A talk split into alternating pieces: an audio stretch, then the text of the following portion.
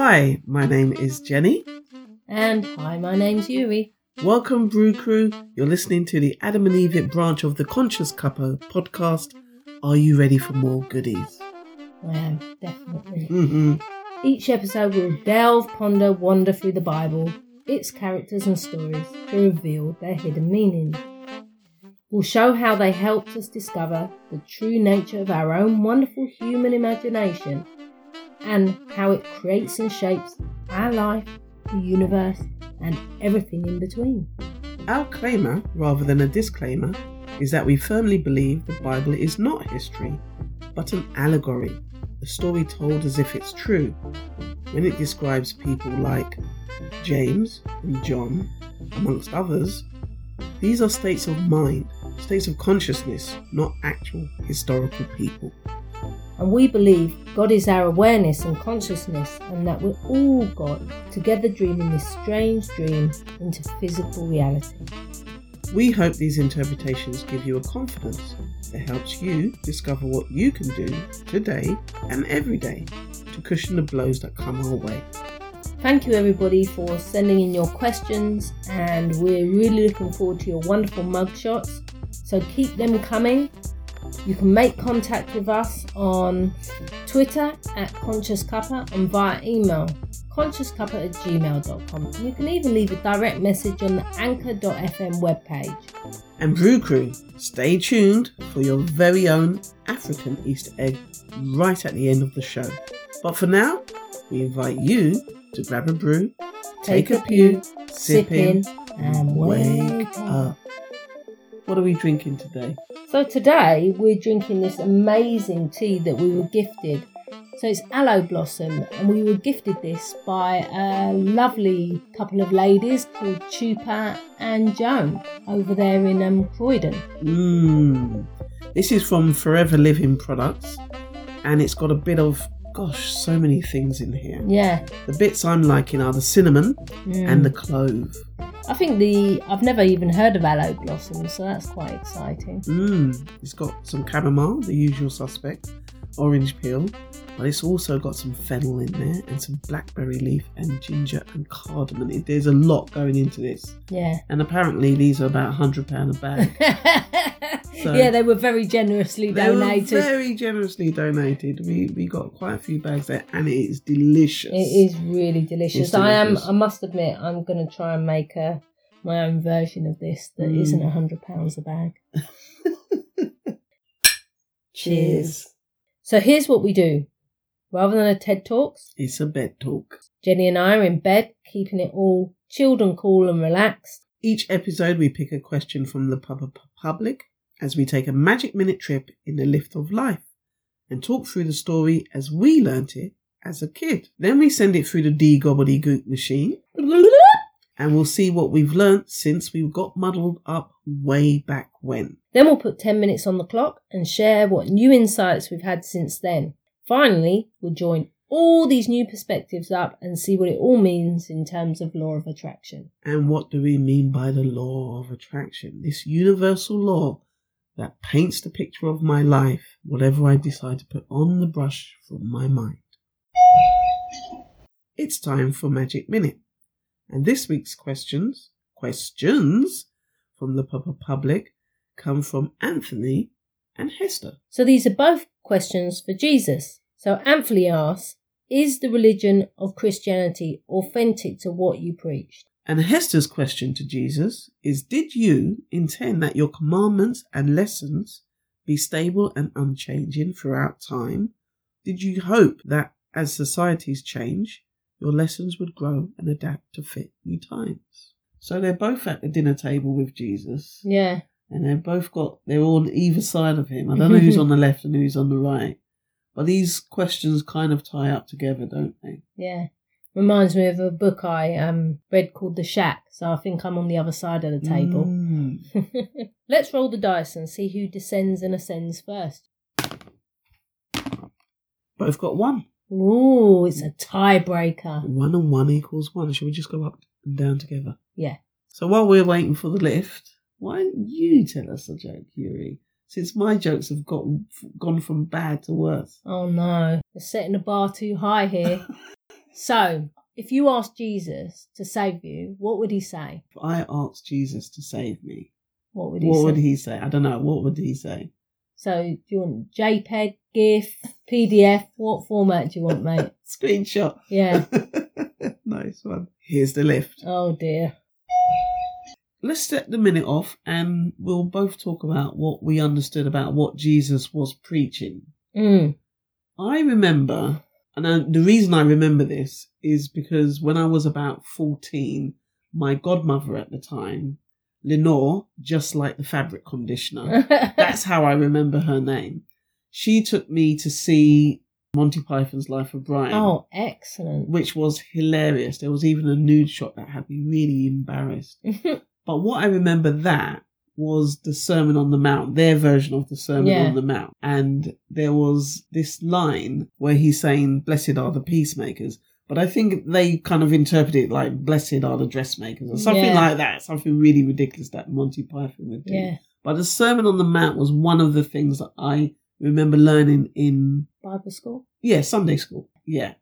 That was like the thing that could be absorbed as a kid, plus the Lord's Prayer, of course. So those course. two in particular. So let's go back down. Let's go back down. What did I learn as a kid? The thing that I remember most is the meek shall inherit the earth. And I was quite really happy about that because I just thought, oh, no matter what happens, I'm going to inherit the earth anyway. Yeah. And this inheritance, you know, is like when your your parents or your grandparents die, you get left money. So Yeah. I was just like, oh, that's pretty cool. Like, okay. I like that idea that I'm, you know, I, I can just be poor anyway, and I'm just going to get money at some point. And I think actually that that's informed an adult view of that. Mm, You don't know where things will come from. yeah.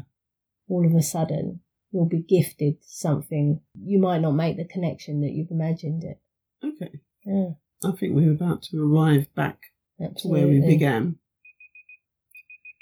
So we're going to update all of this, what Jesus was actually preaching. We're going to cover quite a few of the things that Jesus preached. We're going to look at how the Christian church is sticking to it or mm. not, and whether the things that he preached are still relevant today, Yeah, and how are they relevant today. yeah. Okay, 10 minutes on the clock. So I think we should start with Hester's question Is this all current? Is this happening now? Or was it all just way back when and relevant to people wearing sandals and robes and beards and, Don't forget the white socks. and the white socks? It's absolute and continuous. The story and therefore the message is absolute and continuous, like spirit. It never runs out. So we have to keep in mind that this message is always relevant, but it depends on how you're interpreting the message. Yeah, as you change, as your understanding changes, so the appreciation of what these words, what this message is, changes. A bit like when you watch a movie over and over again. You know, you watch it once and you're like, oh, and then someone says, oh, let's watch that movie. And you say, oh, I've watched that before. And then you watch it and you're like, oh my goodness, I didn't see any of that. That's Mm. amazing. Like when you watch it as a kid, let's say The Wizard of Oz, for example, and then later on you watch it again 15 years later and you start to see not only your own experiences, but what the metaphors are. Mm. There's not really a line, there's not really a wicked witch, but what do they these things represent? yeah, and you actually start pointing fingers at who is the wicked witch in your life. Mm. You know, and how you have been the wicked witch. Oh, absolutely. It's always a, a reflection of you. Yeah. So the Bible is written addressing three aspects of the human experience. There's the literal, there's the psychological, and there's the spiritual. Yeah. Now, when you have the literal, this is what the Christian religion would teach, the literal interpretation. And it's interesting because it's coming through a third person. So when they take things literally, the stone of something, the fact of it, it's inevitable that they will look at it historically Mm. as if there was a Jesus 2,000 years ago. Yeah. Are they teaching what Jesus preached? Yes, they, they're keeping the words, they're keeping the, They're reading out the Bible. they're reading out the Bible, they're keeping the story alive, Mm. but it's more like the scaffolding. What we really want is a bit of meat and two veg. So, uh, what I'm getting, Jenny, is that when you're reading the Bible, when you're in church, this is a literal interpretation, rather than a spiritual or psychological interpretation. hmm So you're getting the kind of the first run of of what it is, as you would uh, uh, as a child. If you're told a story about the Lion, the Witch, and the Wardrobe, you really believe there's a Lion, a Witch, and a Wardrobe. You're told in it as if it's literal, as if it's true, just so you can keep the story, so that later on, when you get to let's say the second level, the psychological, Mm, when you're reading it as if Jesus is talking directly to you, mm, then you start to see the metaphor. You start to see the allegory, the story as told as if it's true. Now you're starting to believe it from almost like Jesus is is your teacher, your rabbi. yeah, And then the spiritual is the third level. It's like you're older and more mature now. You yourself are playing the part of Jesus. yeah, So you are now embodying those teachings mm, the, the Christian religion doesn't teach that because the Christian religion, by taking it literally, means that you can't be Jesus. You Mm. can't experience what Jesus experienced. mm, But again, we don't want to kind of have in our mind that Jesus is a man. Jesus is a state of mind. It's the awakened imagination. yeah, So if you are the awakened imagination, if you experience yourself as an awakened being, mm, then you understand, let's say, three of the things that we can talk about turning the other cheek, the meek shall inherit the earth, and he who has not sinned cast the first stone. yeah. From- and of course, there's the golden rule. There's the golden rule as well. So one of Jesus's teachings, which I, I really like actually, is he who has not sinned cast the first stone. Mm, So in other words, if you think you're so great, then you can cast the first. If you've never done anything wrong, mm, then you can cast the first stone. mm, And it's that when you're pointing the finger at somebody and there's three fingers pointing back at you. mm, So I, I really like that. And um, like you were saying, Jenny, there's three levels of mhm. this, isn't there? Yeah. So the first level You is think about people actually throwing stones at Yeah. you. Yeah. you you're actually imagining, you know, maybe a brick coming your way. It's like that thing of um, don't throw stones if you live in glass houses. Yeah, and it is very much this is your your own glass house, so you're smashing up your own life. This this symbolism of a stone Mm. is a fact. So a stone in the metaphor language of the Bible means a fact. Yeah. On the highest level, this is very righteous. This is the the greatest. So this would be like David It's a throwing. literal truth. So when people are throwing stones at you, they're saying, "But this is true. But this is true. Actually, this is true." And you, as a psychological understanding, knows that facts can be changed Mm. because facts are not the causation of things. They're not. A fact can become untrue, as Yeah. it were. It can dissolve. I was five. I'm no longer five. I was. It was a fact when I was five. Now I've changed. As simple as that. Facts can change, and the reason they can change is because of you embodying something completely new. Mm. And if you do it with love and with joie de vie, with that joy of life, you're doing it as Jesus. That's what Jesus is, is teaching you. One of the things I hated was the idea that I would have to turn the other cheek. Mm. Just like, sorry, this person slapped me and you want me to So let they them might have slap me again. they might have cussed you. You know, this is the slap. But. I always it? thought Yeah. of literally Yeah, somebody yeah. slapping me and me just standing there like something out of a Key and Peele uh, sketch, slapping me again. I this thought is Francis no- of Assisi, isn't it? Yeah. This is James and John, Mm. who are the two disciples who talk about turning the other cheek. Yeah. And when they talk about turning the other cheek, it's more that this psychological thing, this spiritual um, aspect of it, that you can see that this person is in a bad way. This is why they are doing whatever they're doing to you to annoy you, for example, to frustrate you, for example. But the James and John, who are the righteous judge and the beloved, they are the people that do not judge by appearances. They understand that everybody's in a different state, and some people are in unlovely states and therefore are imprisoned in having to do unlovely things.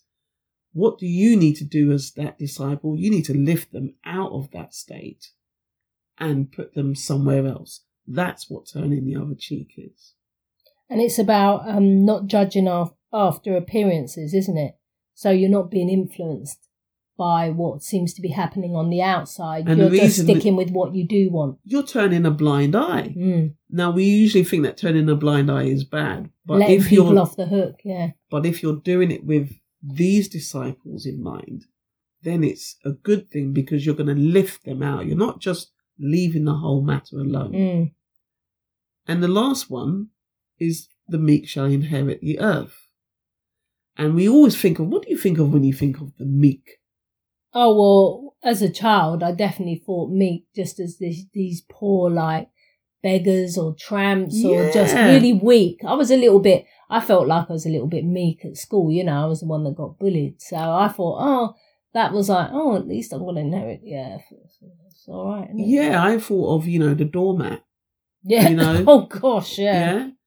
But the meek, the true translation, again, psychological, you have to go into what is it really, what does a concordance say about this? The Mm. meek is the tamed. Now, again, you think Yeah. the tamed is like people who are subservient. No, the taming of the wild animal. So, in other words, your mind. If you can discipline your mind, Yeah. you can steer it and focus it on the things that you do, want. Yeah. And if you can focus it on the things that you do want, you will inherit the things that manifest from you training your imagination, self discipline. This is what I want, and turn away from the things you don't want. yeah it's a real it's a real it's a real discipline it's a real practice isn't it Mm. because the mind so much leads you down these habitual routes that you have you know you believe the world is physical this is where all your thoughts come from and then you've got this rote way of thinking Mm. and you've really got to kind of interrupt that so i'm really Mm. learning the art of interception you know Mm. that you just go, oh, that's not what I want. Okay. So it's interesting that you can do that when you're speaking. You just stop that sentence immediately if you start speaking about something that isn't something that you do want. But also, even before that, if you can stop the thought in your mind and transpose it, This is a what you do perfect point of what Jesus was preaching. yeah, Because after the Sermon on the Mount, which is all in Matthew 5 in the Bible, mm, after he does the beatitudes, which is, you know, the, the meek shall inherit the earth, the poor in spirit, theirs is the kingdom of heaven. mm, He does this list of eight, nine, ten things. Then he talks about, you've heard it said that if you commit adultery, you've committed a sin. mm, But he says, even if you think, Think it, about yeah. it, that is to say, if you even entertain the thought, it's not about will I get caught or not. You shouldn't even be thinking about it. And that's him saying, that's the awareness that it's a psychological. This world is a psychological world. It's happening in your mind. mm. So just to entertain the idea is going to start to bring these things into fruition on the physical, on the literal level as a fact. Yeah. So really be careful what you're thinking, which is how we would in modern day say that what Mm. Jesus has said. To say, be careful what you wish for. yeah, my mum used to say that to me all the time. So entertaining it in your mind is actually more true. And this brings us into the last section of The law of the attraction, how this makes sense. how this makes sense in our how everyday practice life. it. Practice it, yeah. Let's have five minutes on the clock. In my own life, this has become, or is becoming, if I'm really honest, a new habit. This intercepting. Whenever a thought pops into my head, which if if you're anything like me, thoughts pop into your head all the time, from the sublime to you know these these thoughts that you don't want. You wouldn't want this to happen to you. Mm. And so it's about just pausing, just hit the pause button. Mm. And this is a really challenging practice, but a really brilliant practice. And this is reining your mind in. This is reining this, this old habit and, and beginning a new habit. You know, I think that that's a huge part of law of attraction. And what this character Jesus is doing is basically saying all the time, "Oh, stop right there!" Like you Mm. say, pause. Yeah, I'm gonna die because whenever you're thinking things, you're you're engaging your imagination, which is Jesus. Yeah. Now you don't want to feed him the off wine. You don't want to feed him the sour wine, the sour grapes. Yeah. You want to give him water, which is psychological truth. Yeah. That's the metaphor. Water equals psychological truth.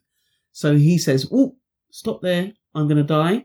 Okay. Come back. Think something else. What do you actually want? Yeah. I will, en- if you entertain that with me, if you entertain me, you're always wanting something wonderful. That's why I'm happy to die for your sins. What does sin mean? Missing the mark. Yeah. So yeah. you've got the arrow, the bow and arrow in your Yeah. hand, yeah, and you want to get that target, but you keep missing. Why do you keep missing? Because you're entertaining things that you don't actually want. Yeah, it's the golden rule. You wouldn't want that to happen to you. You so, don't want that to happen to you. So why are you thinking about that or thinking about it for other people? and it's a habit. So it's a habit that you're really learning to transpose with something better. You're learning to transpose that with something helpful and something loving. So you can help me with this. I was cycling home from college Yeah. and I was at one section in Wimbledon, I was cycling on the pavement. I know. Ooh, there you go. You see? Do I want people doing that to me? No, I don't. This man said to me, You shouldn't be cycling on the pavement.